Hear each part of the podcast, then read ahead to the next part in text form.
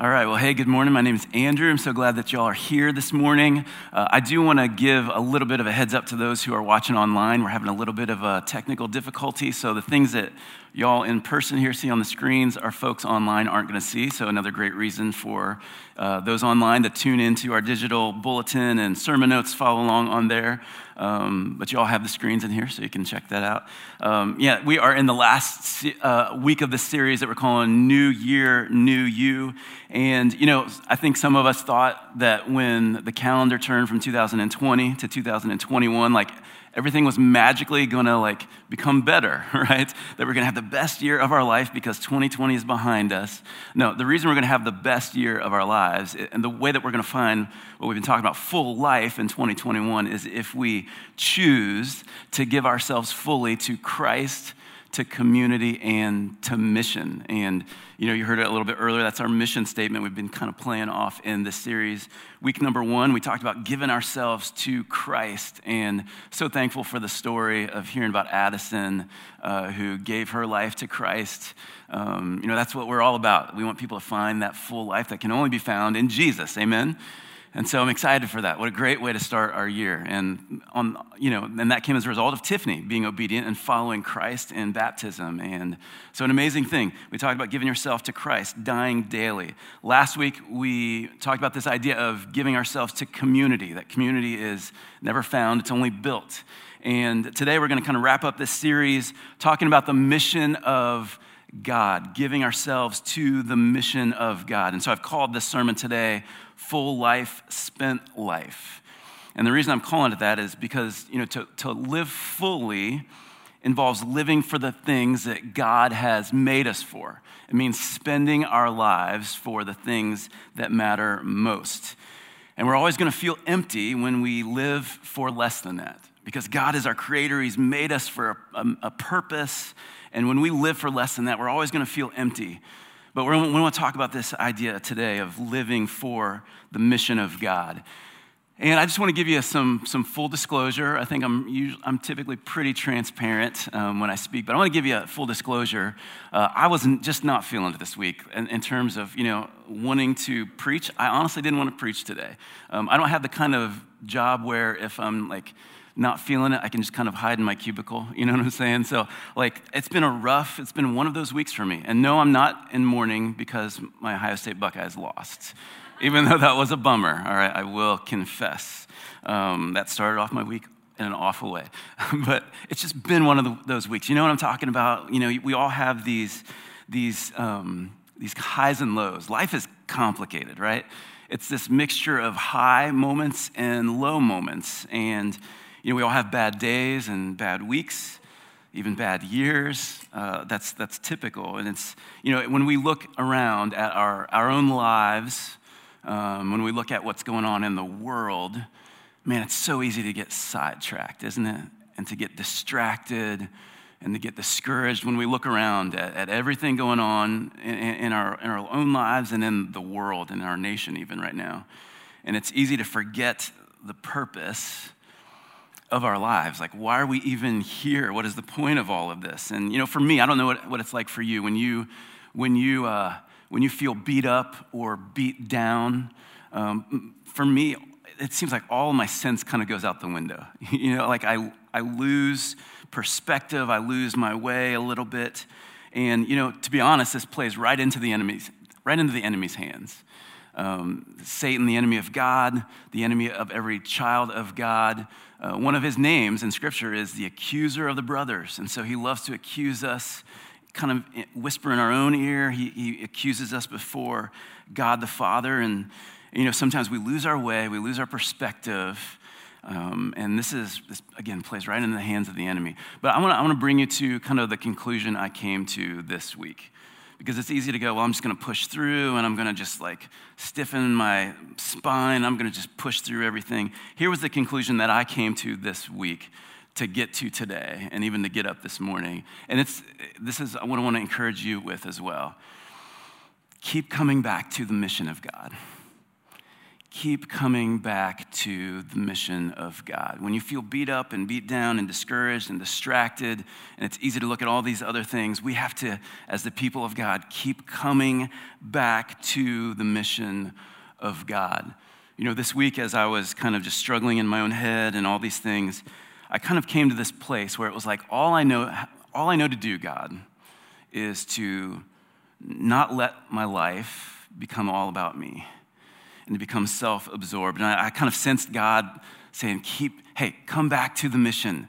Come back to the reason I created you. Come back to the thing that I've left you on this earth for, and keep living for my mission as best you know how, because I'm with you.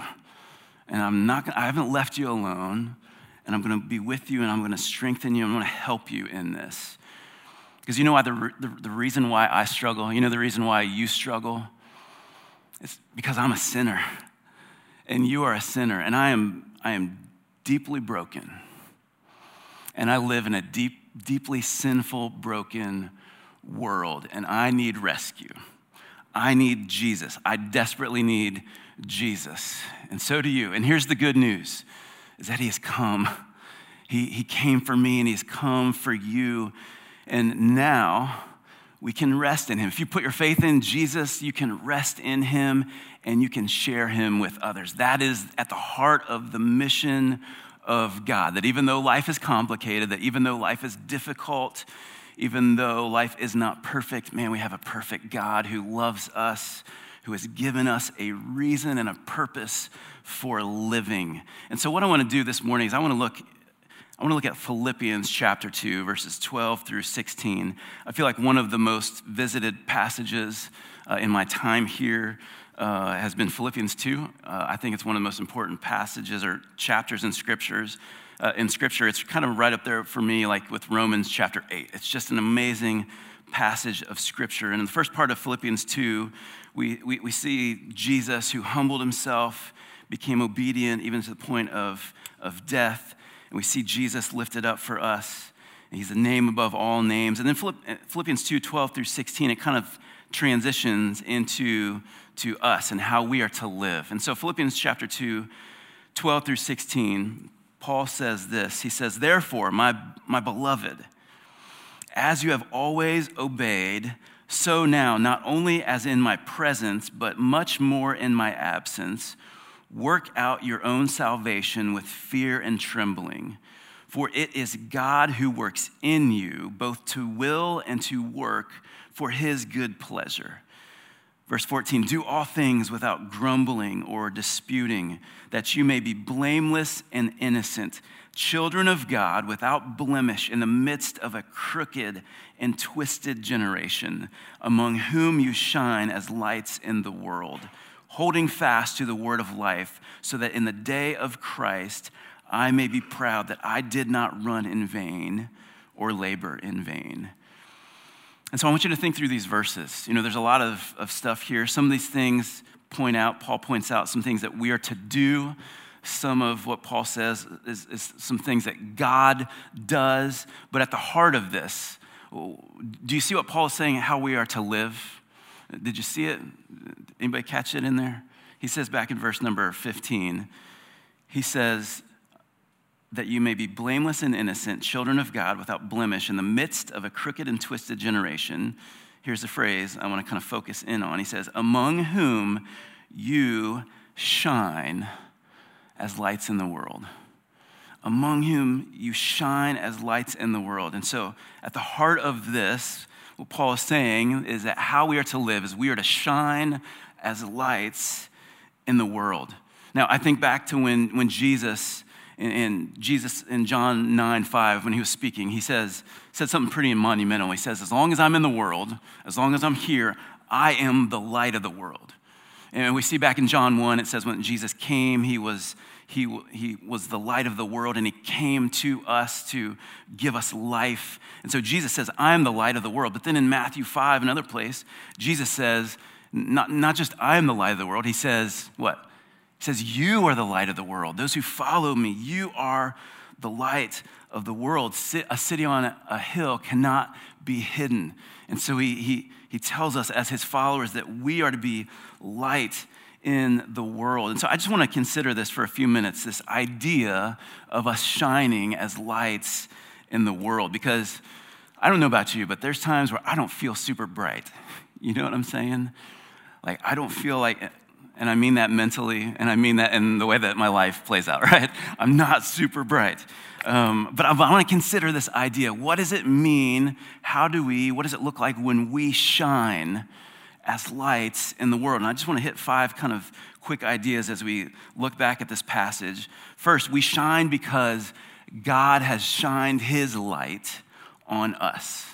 So we shine because God has shined his light upon us. If you go back to verses 12 and 13, I think these are some really important verses or concepts to understand if we're going to really understand the gospel. He says in verse 12, the end of this verse, he says, "Work out your own salvation with fear and trembling, for it is God who works in you both to will or to desire and to work for his good pleasure." So he says, work out your salvation. Like, what does that mean? So the whole idea of salvation is God has saved us from our sin. He saved us from the penalty of our sin, which is separation from God in hell. He has saved us, and it's a gift to us that we don't work for. But yet he says, work out your salvation. So in other words, he works salvation for us, and then we work it. We work it out in our life. It is to spill out in the way that we live our life. In verse 13, he says, God works in you.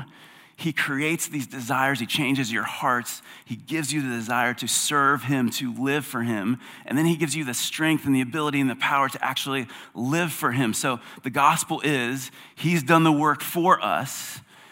But now that we've received this gift of his grace and his mercy, man, we live it out, we work it out in our lives. And so the idea is we don't produce light on our own. We don't shine because we're special or that we're smarter or better than anybody else. We shine solely because God has shined his light first on us.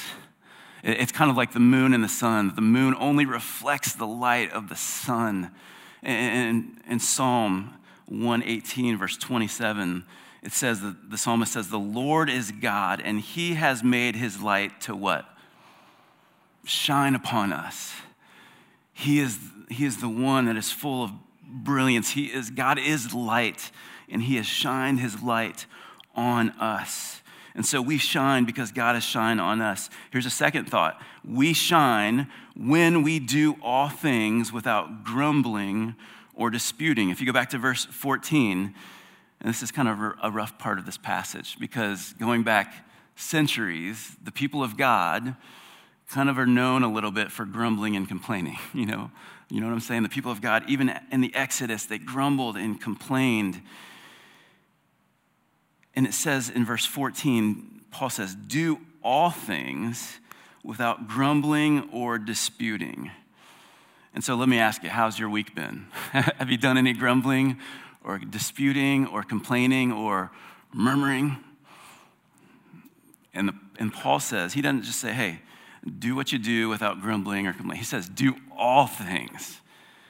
And all of us say, ouch, right?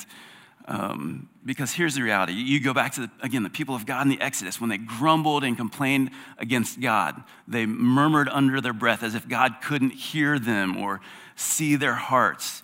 And God judged them because their murmuring and grumbling was ultimately not just about their circumstances or about others. It was grumbling at God, because of the circumstances that he allowed them to be in, that he didn't make life easier or better or more comfortable for them. And so they grumbled. And you look throughout the scriptures, we won't take a tour, but grumbling and complaining and disputing and this kind of spirit is always characteristic of the foolish, those who are self-serving and self-centered and who are far from God even. And yet we all wrestle with this in the flesh, is grumbling and disputing and complaining. And I'm telling you, like Christians even today, I don't want to bring politics into the matter, but this is a day in which it's very easy to be doing nothing but nonstop grumbling and complaining. Because again, the world that we live in is broken and sinful right now. But here's the reality is that we don't shine when all we do is grumble and complain and murmur, when that is the spirit of our lives. I mean, we don't shine light. Actually, what we do is we shine a spotlight on things other than Jesus that don't lighten up or brighten the world with the gospel. I mean, they throw a blanket over the light. And so we shine when we do all things without grumbling or disputing. And I'm so grateful for the preceding verses that say that it's the Lord who is the one who gives us the desire to do that, and he's the one that gives us the power to live that out, not in our own strength. We don't shine again because we just have self-will and self-control. It's because it's the Spirit of God who works in you both to will and to work for his good pleasure. So we shine because his light has shined upon us. We shine when we do things without grumbling or disputing. Another thought here is that we shine because the world is dark. We shine because the world is dark. And there's a phrase in verse 15 that I want you to look back on. Paul says that we're living in the midst of a crooked and twisted generation. Would anybody say amen to that? I think everyone would be like, amen. It is a twisted and crooked generation. Like, man, centuries ago, hit the nail on the head, twisted, crooked generation. It's a dark time in which we live. And so it's easy for us to shine. One flicker in the darkness shines brightly. We shine because the world is dark. Ephesians 5, Paul said in another place, he said, "For at one time, you were darkness." He doesn't even say here, you like were in darkness, you walked in darkness. No, he says, you were darkness. The thing that characterized your life is that you were blind. You were blinded to the gospel. You were in complete and utter darkness. You were clueless to the goodness and the grace and the mercy of God. You were darkness, but now you are light in the Lord. And so walk as children of light. Walk as children of light. Because when you put your faith in Jesus, man, he brings the light into your life. He changes your life. He illuminates everything. And now we shine. So he says, walk as children of light. We shine because the world is dark. And so we don't have to be super bright because it's so dark around us. But we shine because the world is dark. Here's another thought we see here is that we shine together. We shine together. And this kind of goes back to what we talked about last week about community, that we're better together.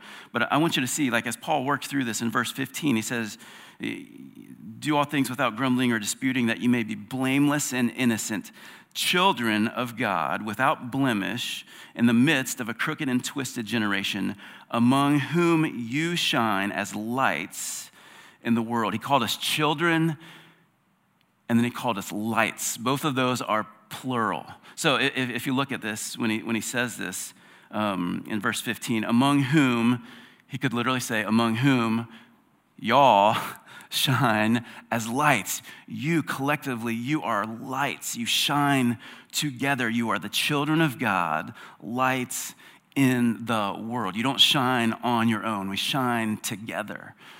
And I think about, I should have taken a picture for you, but on our back patio, we have this like canopy that we put up, and we mainly did it for our puppy Romans, so that, when we have to take him out and it's raining, it's not gonna be so difficult to take him out to go use the restroom.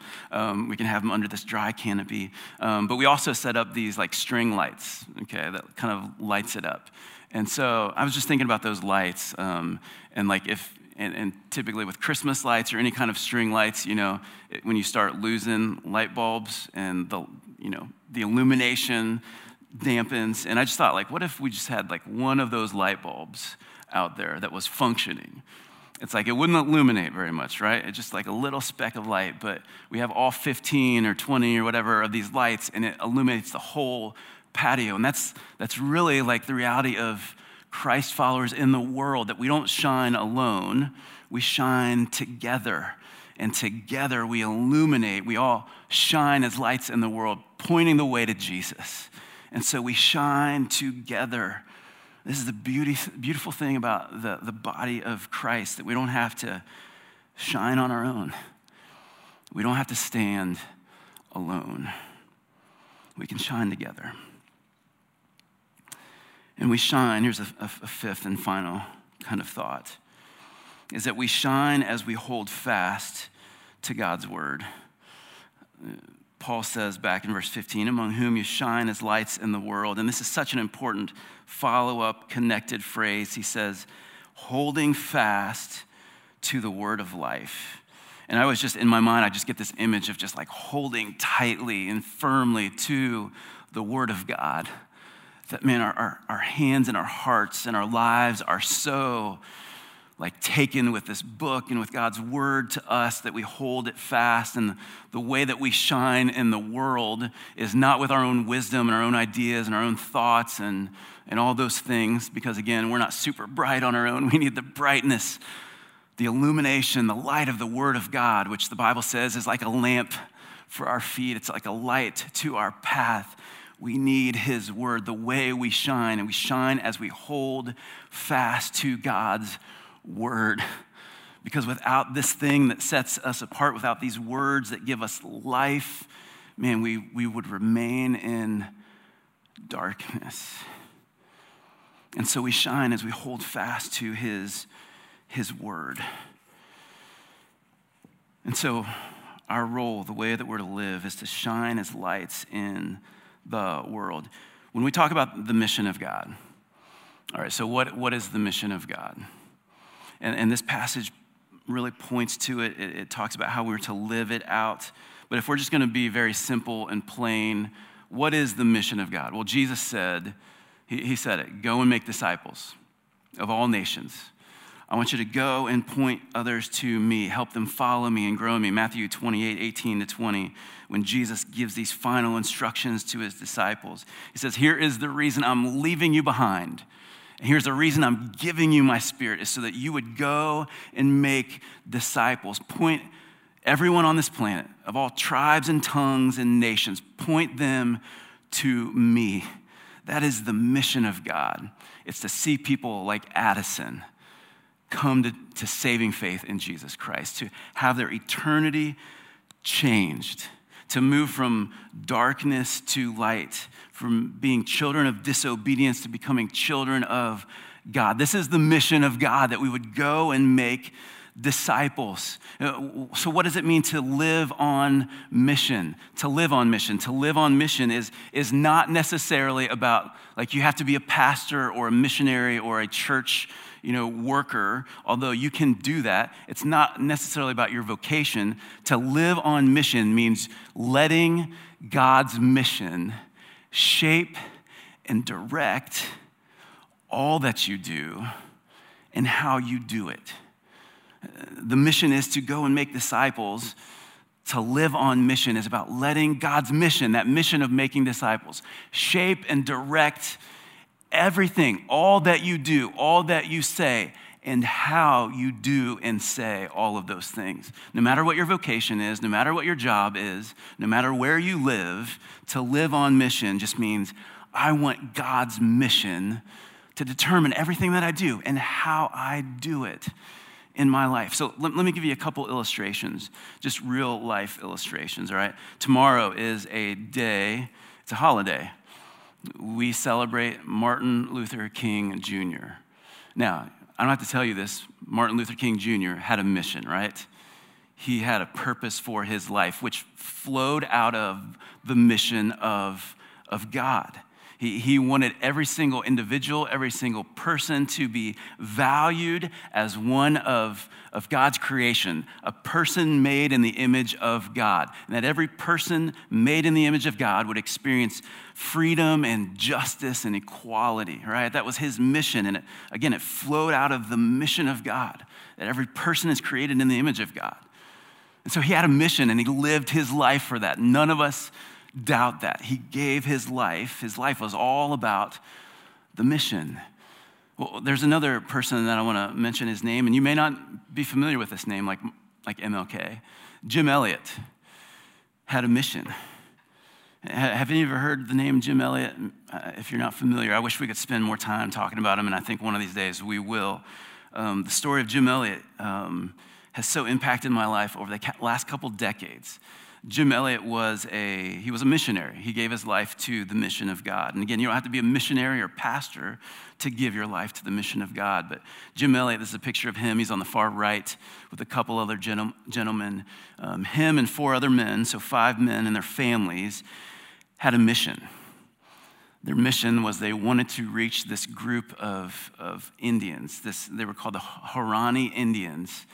They were deep in the jungles of Ecuador, an unreached people group that had never heard the gospel. They were also called the Auca, A-U-C-A, the Auca Indians, which translated means savage. I mean, this was a violent tribe of Indians living in the jungles of Ecuador, and it was a lot of darkness. And what happened in the story of Jim Elliot and his four companions is they gave their life to reach these people, this tribe, with the gospel. And what happened in January 1956, him and these men, they would fly over, and they spent months trying to make contact, finding these villagers and then making contact. They would fly over, drop baskets of food and gifts, and they would speak out over loudspeaker these phrases that were friendly. They're trying to say, hey, we're friends, we're here as friends. And they finally made contact with them. And in January 1956, these men, they landed, and they were hoping to reach this tribe. They made contact with them. In January 1956, all five of those men were speared to death and were killed because they gave their lives to try to reach this tribe that was in total darkness. They wanted to bring the light to them. And these five men were speared and killed. And the amazing thing isn't just that these men gave their lives for the mission and lost their lives for the sake of the mission. The amazing thing was that 2 years later, 1958, Elisabeth Elliot, you may have heard that name, Elisabeth Elliot, the wife of Jim Elliot, along with their only child, their 3-year-old daughter, went back to that tribe and lived amongst that tribe of people for 2 years. Why would they do that? The very people that killed her husband, that killed these men. And why would she risk her life? Why would she risk the life of her daughter? It was to bring the light to them. And 2 years later, in 1960, an amazing, miraculous thing happened. That tribe received Jesus Christ as their Savior and transformed their whole way of life.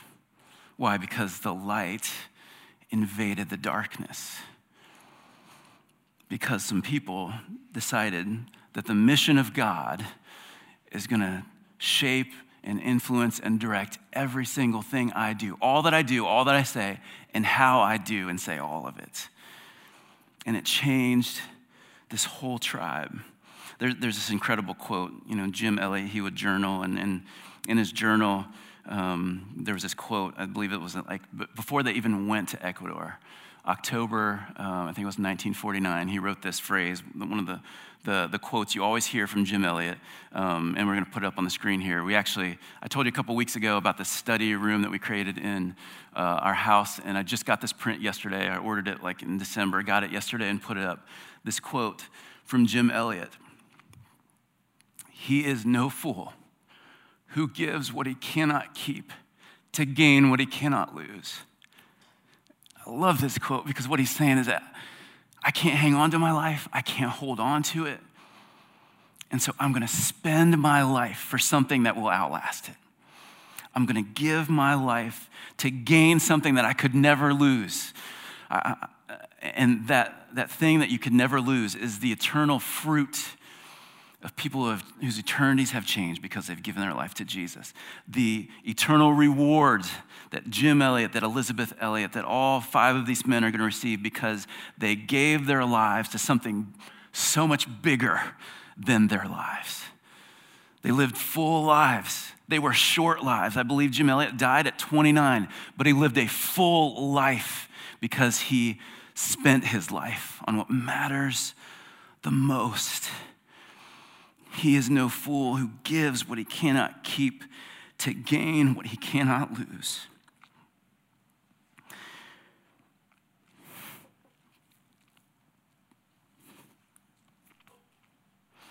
And so,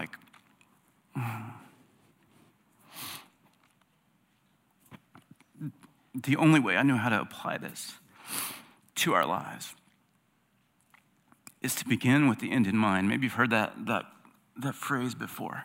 That's like an old Stephen Covey quote, begin with the end in mind. Like imagine the end, where you want to get to, the destination, and how do I get from where if this is where I want to get to, how do I go from where I am to where I want to be? And so here's the way we apply this. We ask the question, when my life comes to an end, or like Paul said in verse 16, when the day of Christ comes, when the end of my life comes, what will we be known for? What will I have spent my life on? What have I lived for? Paul, back in verse 16, I want you to see this again.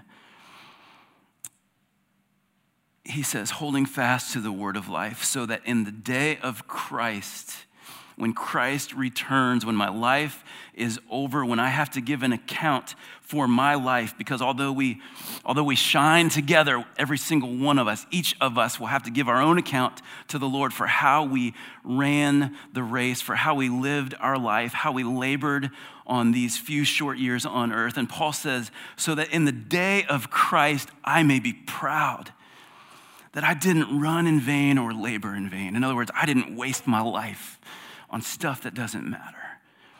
Paul says, the reason that I want to shine as a light, the reason I want to hold fast to the word of life is so that when it comes to the end, man, I can be proud because I've spent my life on what matters. I want to share a quote with you here, another quote that I love, from a guy named C.T. Studd, who was a British missionary. How awesome would it be to have the last name Studd, all right? My name is C.T. Studd. Here was his quote. He says, only one life 'twill soon be past. Only what's done for Christ will last.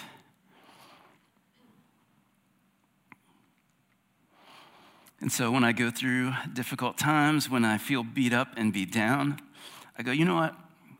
I've only got a short amount of time to walk this planet.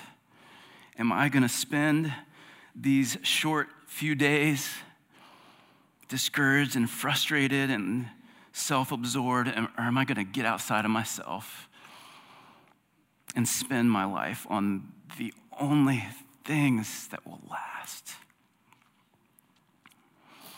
You know, here at Friendship, we talk about living on mission in terms of serving others and sharing Christ.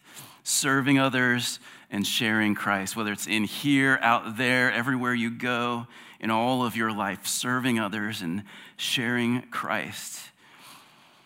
Will you give yourself to that mission? Here's the bottom line. Our lives cannot be full if we're not living for the mission of God. They can't be full if we're not living for the mission of God. They could be fun, we might experience some good things and have some taste of some joyous things, but man, our lives cannot be full the way that God has intended them to be if we're not living for the mission of God. God created us for his mission, to make his glory known, to shine his light. And my hope for you in 2021, man, it's not that you're not going to experience any hardship or difficulty, or that life will be easy and super comfortable for you. That's not my hope for you. My hope is that you will experience full life, that I will experience full life, because we have lived for what we were made for. We will live for what we were made for, that we will shine as lights in the world, holding fast to the word of life.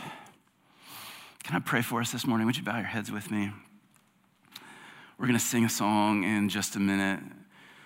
Yes, I Will is the song. And I just, man, I hope that we can just kind of in this time as we lift our voices, as we lift our hearts, as we open ourselves up to the Lord and whatever he wants to say to us today, could we just make this like more than just some words we sing? Can we make this the declaration of our hearts to God today?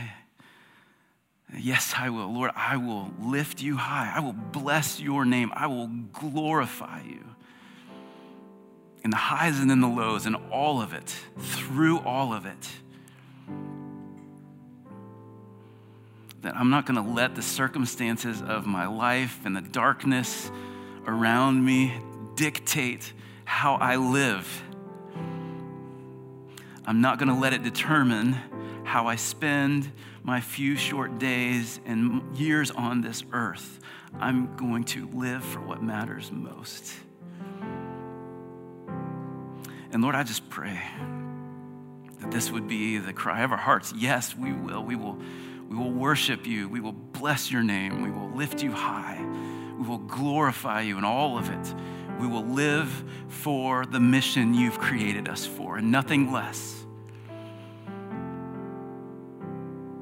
God, I pray that we would be able to experience fullness, the fullness of life that you came to give us, that you created us for, because we step into that full life that you've called us to.